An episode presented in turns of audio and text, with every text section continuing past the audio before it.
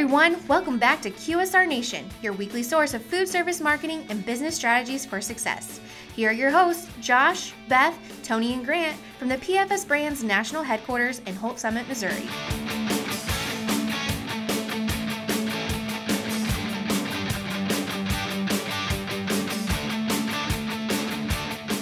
Hey everybody, welcome back to QSR Nation. As always, we have Josh, Beth, Grant, and Tony from the PFS Brands National Headquarters in Holt Summit, Missouri to talk about food service marketing and business strategies for success. Today, we finally did it. We got somebody that's always around here at the PFS Brands National Headquarters to be on the podcast, and that's Mark Gandy. We snatched him away, technically. Yeah. He's the owner of G3CFO.com, a small business consulting practice. So welcome, Mark. Thank you very much. That's going to be hard to live up to. Now, Mark, can you kind of just tell us a little bit about your background? I'm a recovering accountant. Snaps for Mark, then. There you go. Exactly. So did the accounting thing back in Truman University in Missouri. First job at a college, KPMG, Peat Marwick. So did the accounting thing. Worked a really fun family-owned business in North Central Missouri for about 10 plus years. Started my own practice in 2001, and a lot of the work I do is helping small business owners who need a CFO, can't afford a full-time CFO, so I jump in. But I also help not just with the CFO part.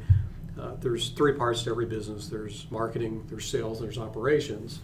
So finance is just a support part of the function. HR is support, legal support. So once you figure out the marketing, the sales, and the operations, hopefully we can start getting some traction. But my background is in finance. Nice. Boring. Awesome. Is that that's a very important part of any business. Exactly. So, anything we could all take from. So I know that you are really big into knowing the strengths and weaknesses of yourself and your clients and all their employees as well. Why is that so important?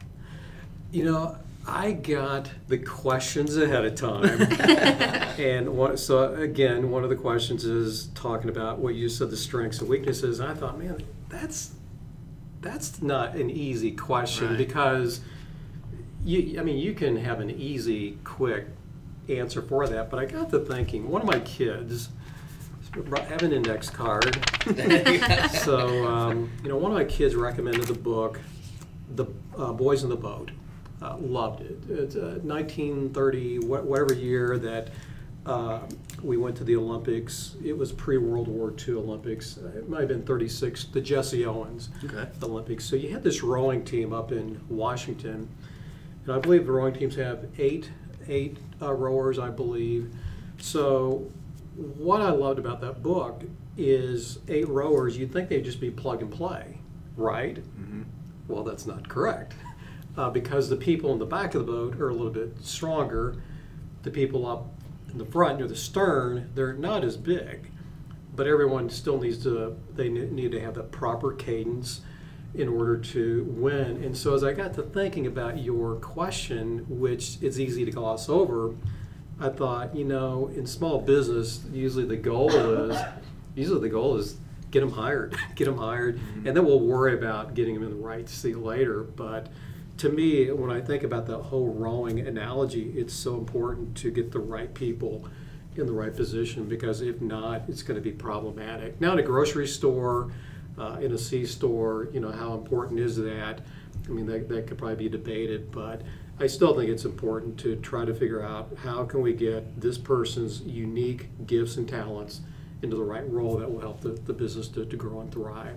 And that's a great point, because if someone is a natural, outspoken person, and they're that extrovert, having them to be a great point of contact with a customer could be really good for engagement and asking people to try new things, for upsells, etc. Whereas if they're more introvert, I mean, not saying that they shouldn't maybe build on that skill set and actually still do that position, but if they feel they can really blossom more with maybe inventory management and checking in and stuff and receiving and dealing with a smaller group of folks, you can actually really benefit from that, from playing off of those strengths, and both those people feel good about building on what they know they're good at and what they're comfortable with. And I think one thing that you spoke about in the huddle a couple weeks ago was something very important is that you shouldn't necessarily focus on your weaknesses. Yes, everyone has them, but you need to focus on your strengths because everyone's going to have those weaknesses and you can understand what you can do to try and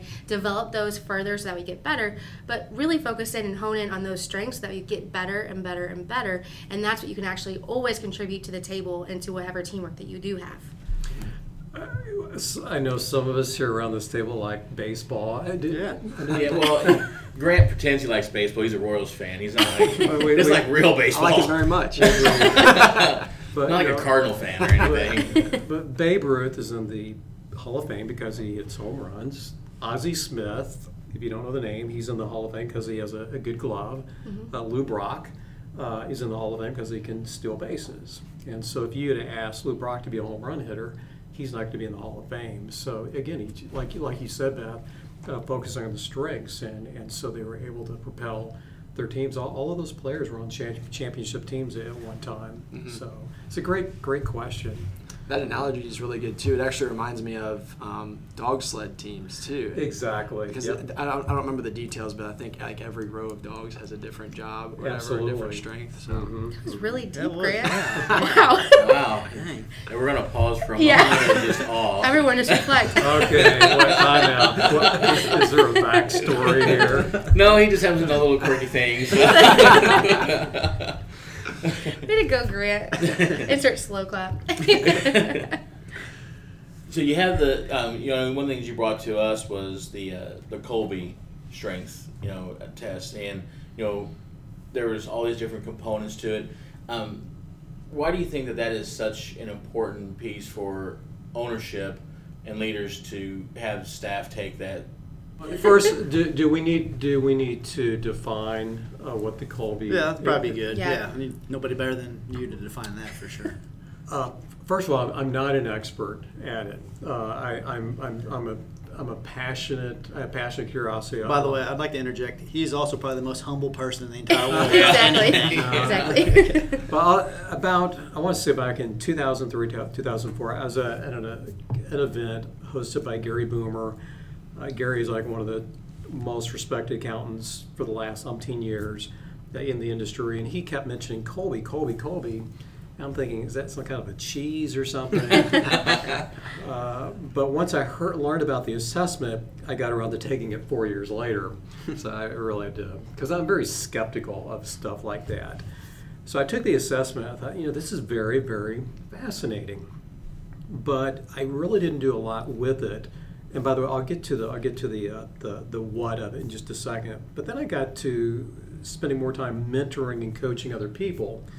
So I really wanted to get better at being able to be a better coach.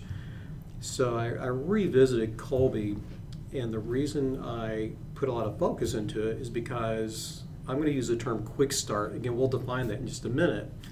A quick start, you usually want to start on the last page, get to the point, bullet points. I'm a fact finder, very, as Kathy would say, long in the tooth fact finder. So we like our research, facts, information, well done. We want that last piece of information. We love answers. We don't stop until we're done. But with a quick start, I usually start on the last page, bullet points, and that's how our founder, Sean, is a quick start.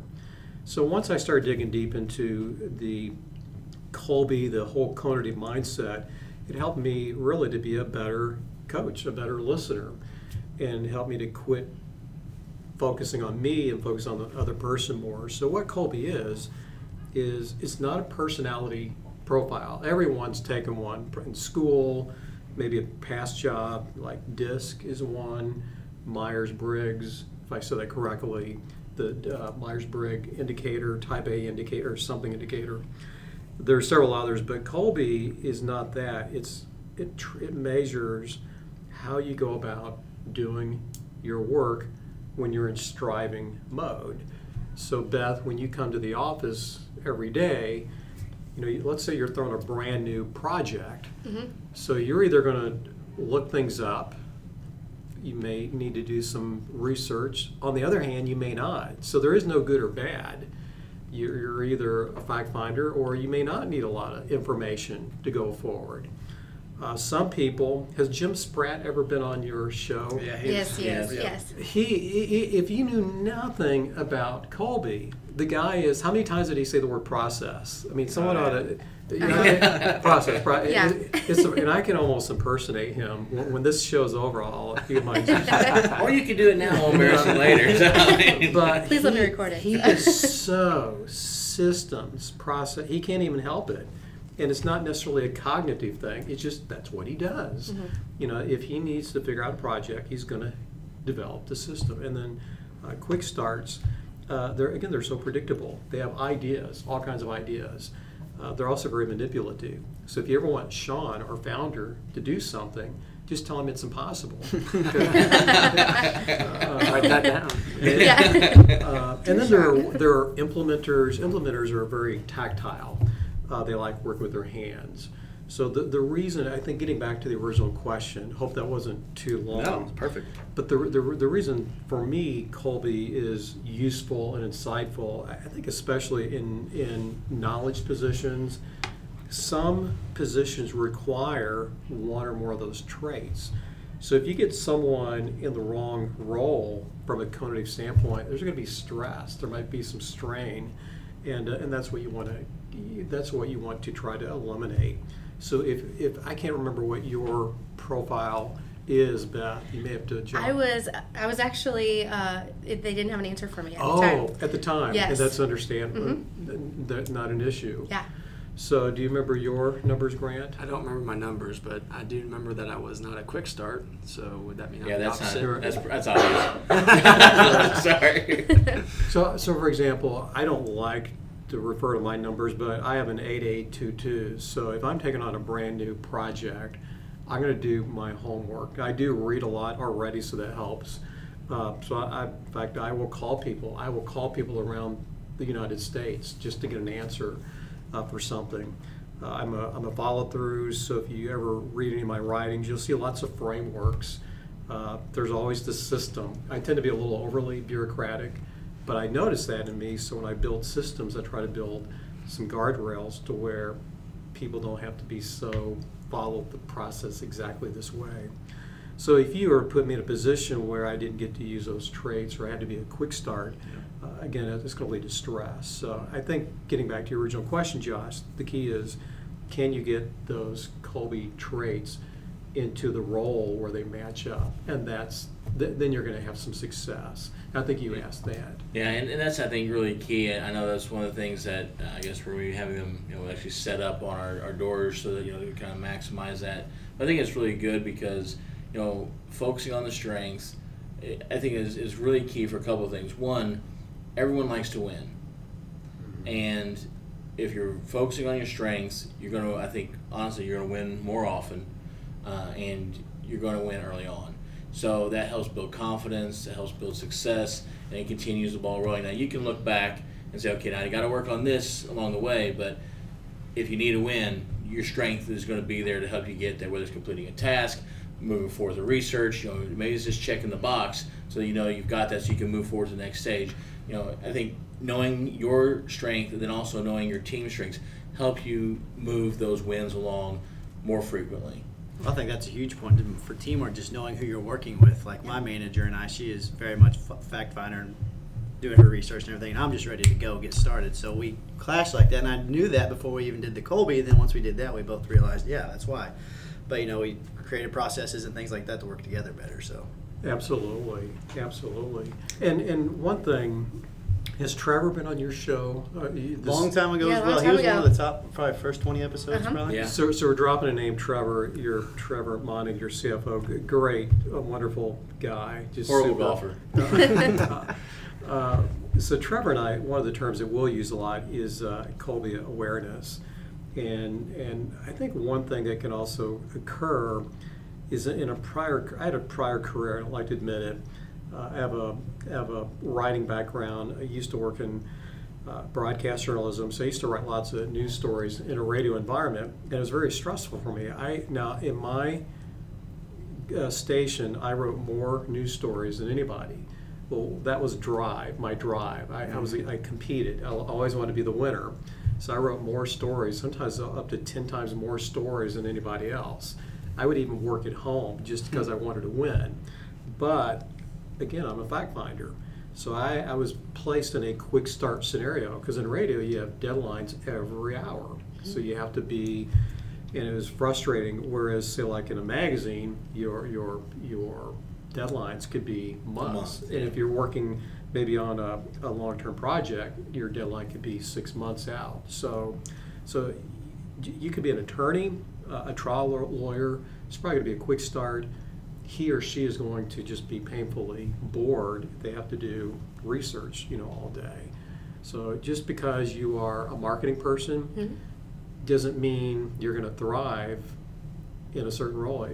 That position is going to have some type of a Kolbe, an ideal Kolbe role for whatever that work is. So I do have a question. So how often?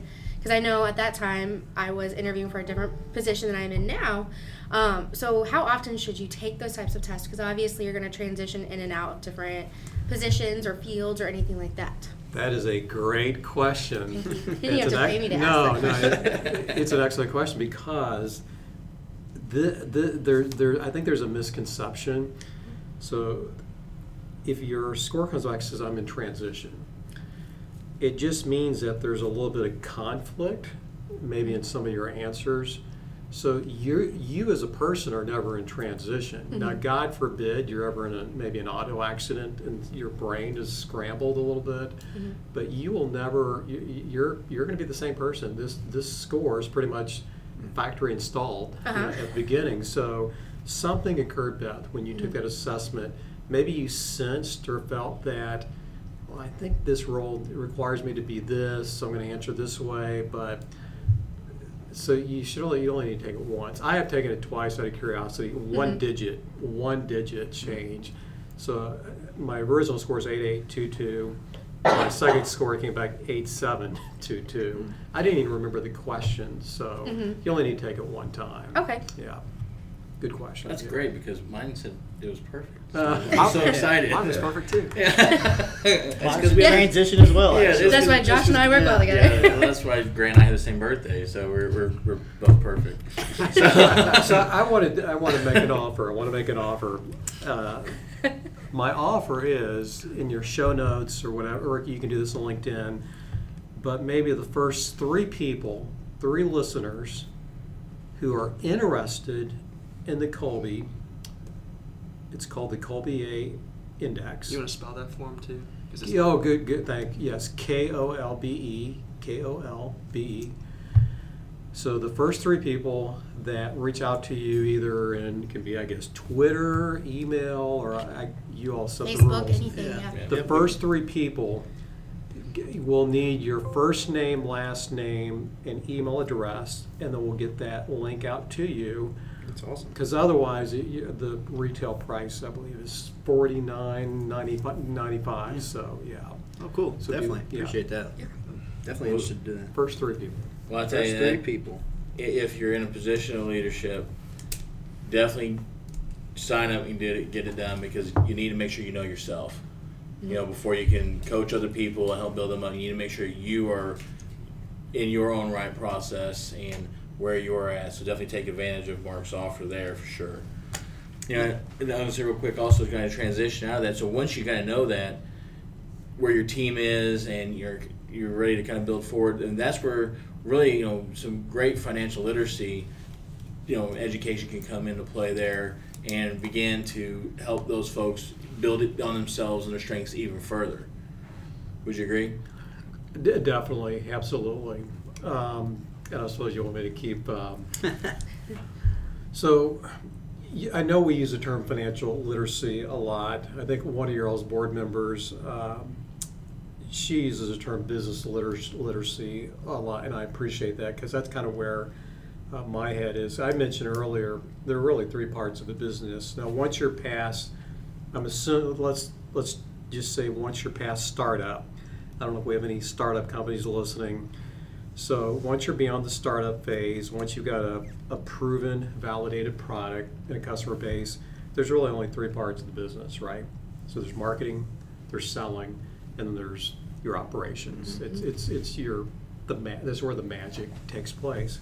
So what I do is, it doesn't matter who it is, we'll start with the marketing.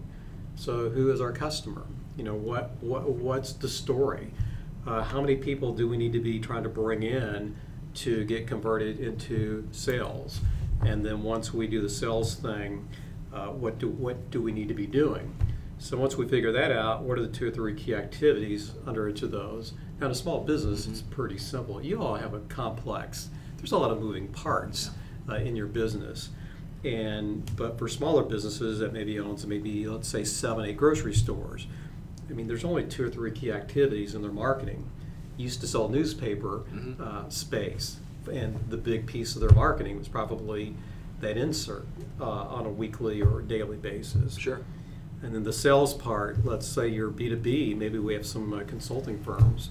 The sales part is really critical. So I just start there. I look at what are the key activities, and then under each of those pieces of work, what are the key numbers mm-hmm. that lead to success? And then we ultimately start talking about, okay, how does this all funnel into the financial statements? So I like to try to model it out first. That's that follow through Kolbe and me that wants to, here's the value chain in your business, and then how does that all flow into, say, like an income statement? And then we start getting to the financial literacy. But once you understand the business model, to me the business model is here's how we make money. So money comes in, money goes out. Once I understand that model, then I can start, here's where those dollars hit the income statement. And so that's how my approach is at looking at financial literacy. Well, I think that's really key because so many employees, they don't have the business literacy. They know that they're showing up for work, they're earning a paycheck, they understand what their function is and their role is, mm-hmm. but maybe they don't understand the impact that their individual job has on the business as a whole. Or there's a misconception that, Grant owns the company, so therefore he's taking home all the money, and you get that different level of expectation going there as far as valuation of what my contribution as a team member actually is. And I think that's so key that, like you said, know the model, understand, how it functions, but also getting into and not being afraid to share that information with your team members, because you might be really surprised at how much, once someone gets it, they can propel your business and themselves. Go ahead. Well, as you're talking, I was thinking about one of the grocery stores I will pop into. I'm not going to say their names. We'll just say it's in rural Missouri. It's not Walmart. It's not Hy-Vee. It's one of the smaller chains. But I'll walk in there, and there'll be these high school kids kind of huddled together. And I'm just thinking, why aren't you finding something to do?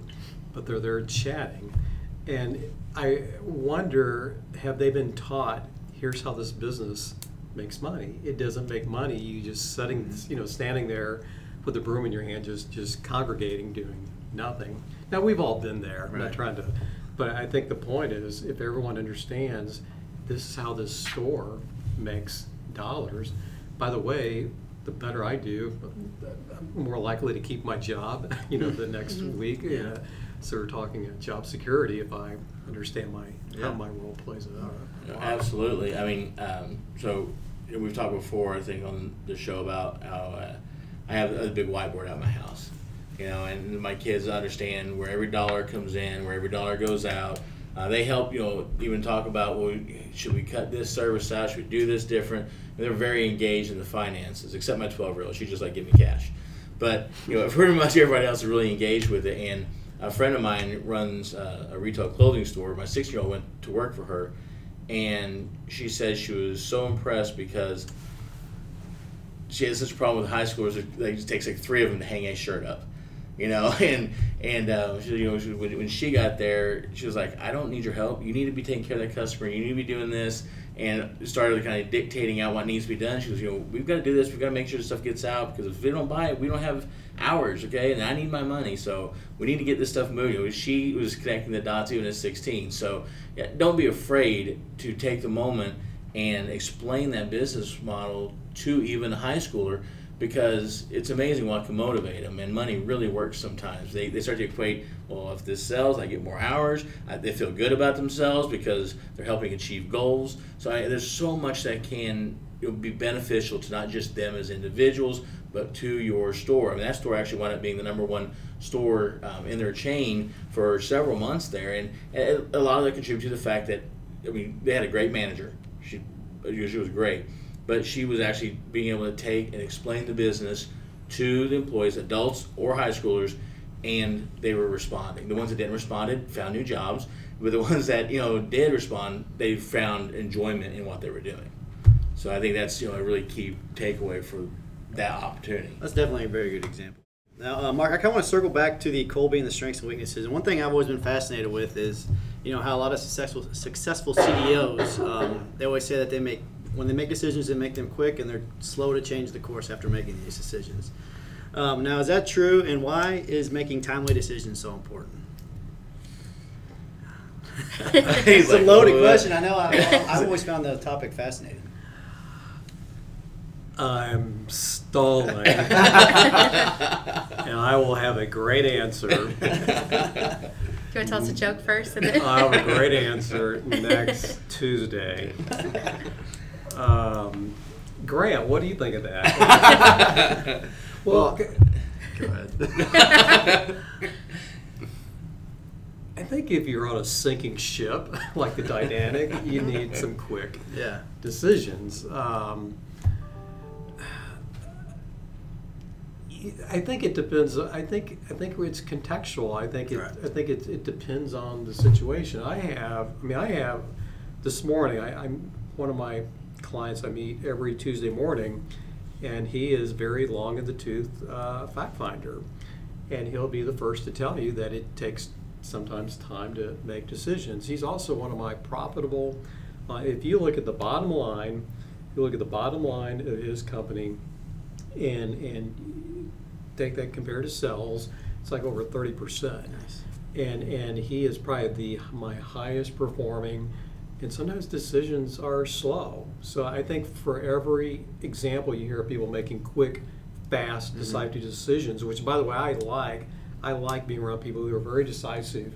They can make a decision quickly. But I also know people who sometimes it takes slower. Slower time to make decisions. But I think so maybe that's the point, is that being decisive about once you make that decision and stay in the course. That could be. As opposed to, one thing I don't like is people who waffle and they can't. I mean, now we're getting into setting priorities and staying the course. Mm-hmm. So maybe two different things. Right. So some people can make decisions a lot faster. But then I think the other thing is, can you stick to that decision? And I have worked with people, actually have let them go as clients because they kept, we'll try this, no, let's try this. And that drives me crazy. Yeah. It's like, make a decision, let's see this thing through. And I'm not saying they're going to fail, but I think there's going to be a little bit different results if you just stick to the plan. Let's write this thing out. Yeah, once you decide on something, just be 100% confident in it and stay the course. Basically. But I think that's also why you build those teams out. So like with our leadership team, we have a good group of quick starters, and then you have a good group of the fact finders, and you have to have that balance. So that way, you're going to have some push and pull, but that's what makes good decisions come out of that, because you're going to have those ones that, let's come up with the decision, we got that. But when you have those fact finders, those are the ones that are going to be able to kind of hone in on, this is the right decision. Here's your direction, but this is the right decision that we can go and eventually make everyone happy in that one. And again, that's a very good question. In fact, it's a really good question. If you could maybe look at some decisions you're making, is this a decision that's going to impact us over the next 3 months, or is this a decision that could impact us over the next 10 years? So you take Ford, Chrysler, GM, some of those auto producers, they're making decisions. Maybe not as true today because you can design a lot faster, the lead times are a lot shorter, but you take an organization that makes stuff, it's going to be, some of those decisions are going to have an impact over the next 3, 4, 5 years because they can't just change a model over real quickly. So I think your question is important, but I would also look at what's the time period the decision impacts us. If it's shorter, it's like, you can kind of go back and forth. Yeah. But some of those that have a longer term impact, yeah, there can't be a lot of waffling back and forth. I think to that point as well, even if you're not doing a product, say you're using another company's service to help you with something you're lacking on, it's important to actually stick with it long enough to have the data points to realize if it's successful or not at all. Exactly. Yeah. So. Good point. And I think a lot of times companies will feel that something isn't moving or feel that maybe it is and make continued adjustments based on that versus actually getting true numbers, true data points, like Josh said, to say, okay, this is actually moving the needle, or this is the results of this decision, and then reassessing to either move forward or change direction. So I think, a lot of this conversation, it all comes down to data, and knowing, who you are, who your team is, and then also, transition that into learning who your customer is and how that's going to drive your business forward. To have a business that's highly, has good cash flow, they've got money coming in and everything versus a company that maybe just has great sales, but they're not profitable at all. It all depends on how they're looking at that, and a lot of it can be dependent upon that team from top down driving who's pushing money to the bottom line and volume out the door, but at the same time protecting the business for long-term growth. Yeah. Josh and I went to a conference a couple of weeks ago, and they were talking about every company has access to all the data in the world that you want. And that data is invaluable. You have to have it, but you have to understand what that data is and how you're going to tell your story and what's the story that's going to help you prove your ROI. And that's what's going to base your success on that one. So you could have all the data, but if you're just using it just to use it, and you're going to put every little different, well, this data proves that this is not successful, this one's not. But if it's not telling your story, then you're never going to be happy with any solution that you try and come up with. So. Yeah. That's a great point. Now, Mark, I was just going to say, so we've talked about several good business practices here with financial literacy and making timely decisions, but is there any other best business practices that you've seen with some of your clients? Loaded question there. Okay, be more specific. Again, that's a good question because every business is unique. Even if you have two C-stores on two different opposite corners, there's going to be some uniqueness there. One of my favorite books is called The Effective Executive. I think it was written in 1964, thereabouts. It's not going to be a book that you read fast, but it's one of the best business books ever been written. And some of especially in the first 3 or 4 chapters, it's like this could have been written yesterday or a year ago, 2 years ago. If you get the book, do not skip the introduction, because in the introduction, Peter Drucker says, here are some of the traits, attributes of a great CEO, and I'm going to get to your question. The first bullet point, he says, with the first trait or the first thing that an effective executive does. Notice, by the way, he doesn't say efficient, effective. There's a big difference. The effective executive always asks what needs to be done. So going back to the three parts of a business, marketing, selling, operations. And again, you got the support functions, what needs to be done. So there are going to be some things that maybe something's not working. So to me, the best business practice is the one where something's not right. It's not going out and finding, hey, this is the management technique of the day, or this is what everyone's talking about. Who cares what maybe great authors are telling us? In your business right now, what needs to be done? Now, if you need to go and get help on something like digital marketing, I mean, that's to me, that's over my pay grade. It's over my head. That's abstract to me. But if you can answer that question, to me, that is the best management practice, because then you're going to start finding problems. You're going to start finding opportunities. So again, I don't know if that's what you were looking for, but to me that's the oldest business practice in the book, is really identifying what needs to be worked on. Yeah, that makes sense. I mean, each business has to figure out what the best practice is. And if I can make one more point, is I don't think the CEO is going to have to deal with, this is not going to be an issue with the CEO, but one issue, it's easy for all of us, we serve in different parts of the business. So we're very hidden away in the deepest catacombs of whatever part of the business we work in. We got windows now, actually. Yeah. But, good point. So exciting. But whatever it is that you need to work on that needs to be done, you need to make sure that what you're doing doesn't impact the whole, the system. Because think of the business as the system. It's your department mm-hmm. is not the system.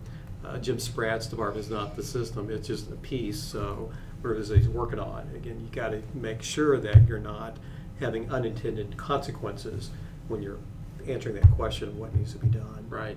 Yep. Well, that's great. A lot of that sounds like the principles from like Scrum. You know, make sure mm-hmm. everybody knows everything going on and everything like that. So, good point. Yeah. Great. That's point. Solid advice. Wow. Awesome. Okay, so we have a couple questions we like to ask everyone at the end of podcasts. So what's a marketing or a business trend that you see for the next year going forward that's going to be probably one of the most popular and most impactful? Again, I prepped for this question because I needed to. I am not a good forecaster of the future. I mean, some people are good at just really spotting trends. Since I thought the context for this question is maybe marketing. There's two things I've noticed, and I hope I'm not getting off track. From a marketing standpoint, if you look at the data, it's pretty strong that more people are exiting Facebook, more people are using Instagram. Am I right? Is that? Yeah. And do you see any advertising trends related to that? I just have a feeling. Again, I have no data. This is all anecdotal, and I'm looking at Beth as I'm answering this. But I think one of the trends is going to be that is Facebook going to be? I don't think Facebook's going to go away for a long time, but I don't know if it's going to be as influential as it was, say, maybe 3 years ago. Again, I could be wrong. Well, I think it truly depends on the business type at this moment as to what's going to be working for them. And Instagram it's very powerful, depending on the business type that you are kind of in that direction that you're wanting to go towards. But Facebook is so informational, so in the moment right there, that like you said, it's not going away anytime soon because it's so informational based, and just you can change your marketing methods and your advertising at a moment's notice to make sure that you're agreeing with the public. And the great targeting capabilities helps a lot with Facebook. Mm-hmm. Yeah, and it depends on your product too. If you have a very eye-catching product, it works on Instagram. Yeah, food, it's very food especially. Yes. So. No, I think that's spot on too. Mm-hmm. So I have an interest in retail.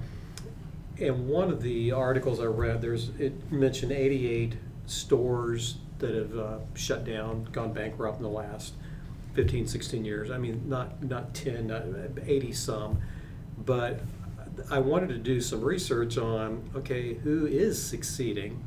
And so I found an interesting article of who are the retailers that are succeeding. And guess what? There's a common denominator: Dollar General. Family Dollar, and then some of these other discounters. Dollar General in my neck of the woods, they've added two new units. Yeah. I'm in the middle of nowhere, right? So there's something maybe to be said about discount stores. So I know retail is not dead. It just depends on what part of retail that you're in. And the value consumer segment is definitely growing, and your grocery stores are continually speaking to that segment heavily. I think that's where Dollar General is winning. They'll go where other big boxes won't, and still be able to provide that value. And there's we could do probably a whole podcast just on Dollar General because they've got a very smart business plan, the way they go about it. But that's a great assessment to see. That movement towards there is very, very high. Now you mentioned earlier the effective executive. What if you could recommend one other business or marketing book? What would it be? So what's the have to read? Well, I want to interject first because this guy is an avid reader. He reads dozens and dozens of books. And what you said at Huddle, you spend $3,000 at least a year on books. That's right. At a low year. Yeah, so he reads a lot. So. I prepared for the question, and I think the context were marketing books. Were they? So business marketing. So I went the marketing route. Cool. So I hope that's okay. Yeah. But I think any business person is going to value. I didn't do one. I did three. Okay. And by the way, there's a why, and I'll try to go fast here. But I do coach and mentor other consultants around the country, and one of the books I have them to read just to get started with marketing. So to me, I think I've mentioned this before, marketing is a two-sided coin. So one side you got the magic, and the other side you got the logic. So I like the magic part of marketing. And so one of the books I recommend, now Beth, you may smirk at it, you may think it's not that great, but it's a book that gets a business person to start thinking about the customer instead of yourself. It's called The Brain Audit by Sean D'Souza. The Brain Audit. I don't know if the word the is in front, I don't know if it's Brain Audit or The Brain Audit. Brilliant little book, recommended to a lot of, even small business owners, because if I feel like they don't understand marketing, it really gets to the basics. You know, who's the customer? You know, what's the problem? So it hits all those basics before you even start your tactics. The other book I highly recommend, even I don't care if you're the CEO, I don't care if you're a departmental manager, it's effective in marketing. It's good if you're not a marketer, but it's Influence. I have a feeling you've maybe read it, Josh. Who's that? Robert Cialdini. I don't know.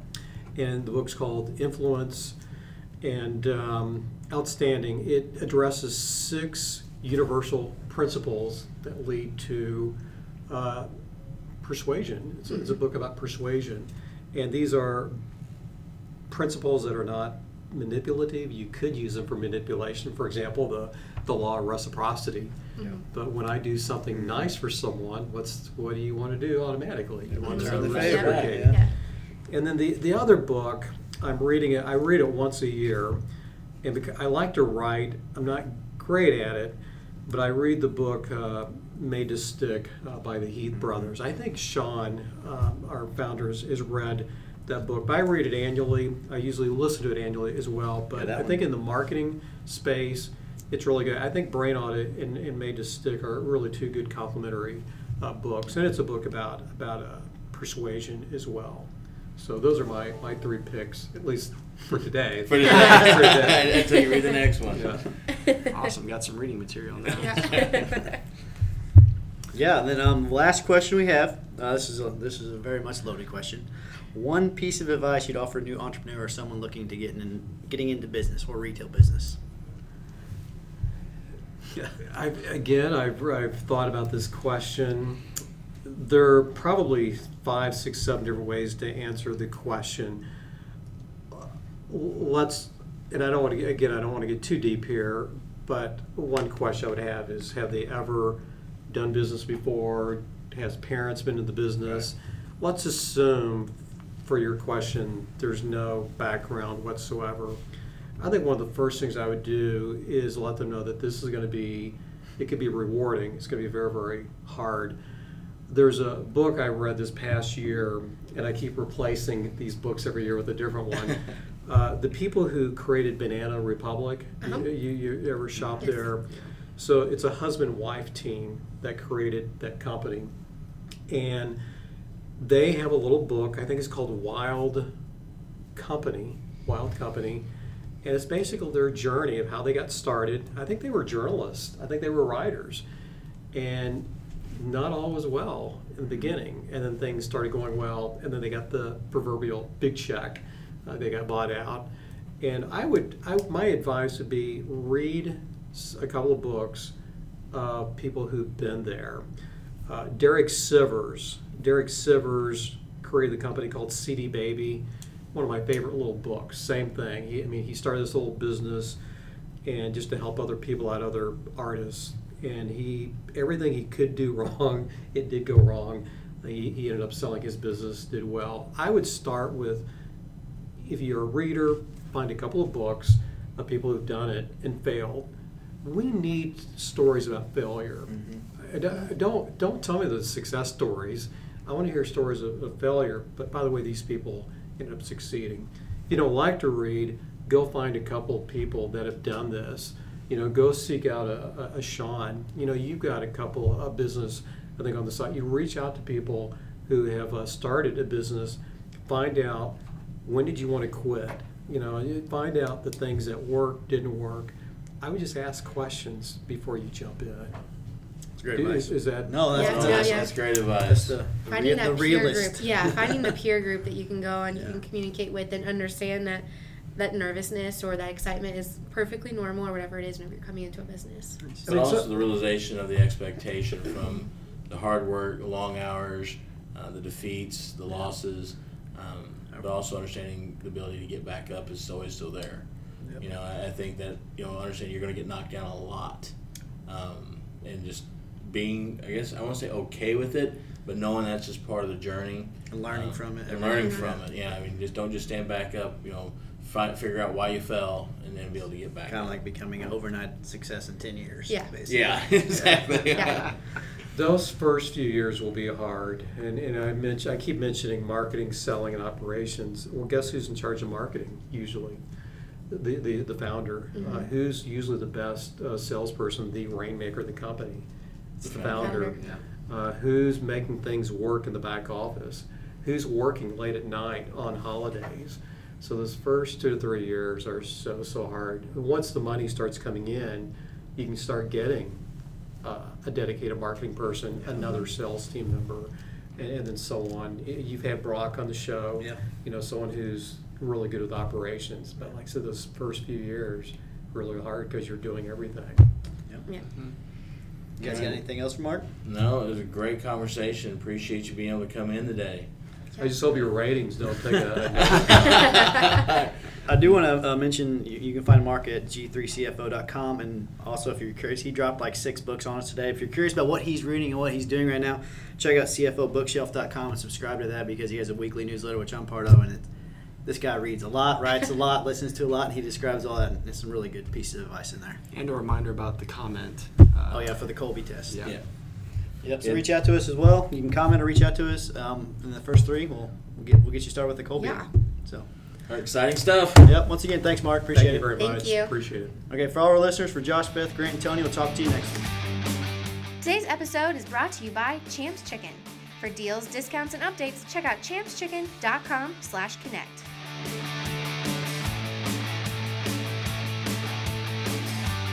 Be sure to stop by next week for another episode of QSR Nation, and be sure to check us out online at pfsbrands.com/podcast.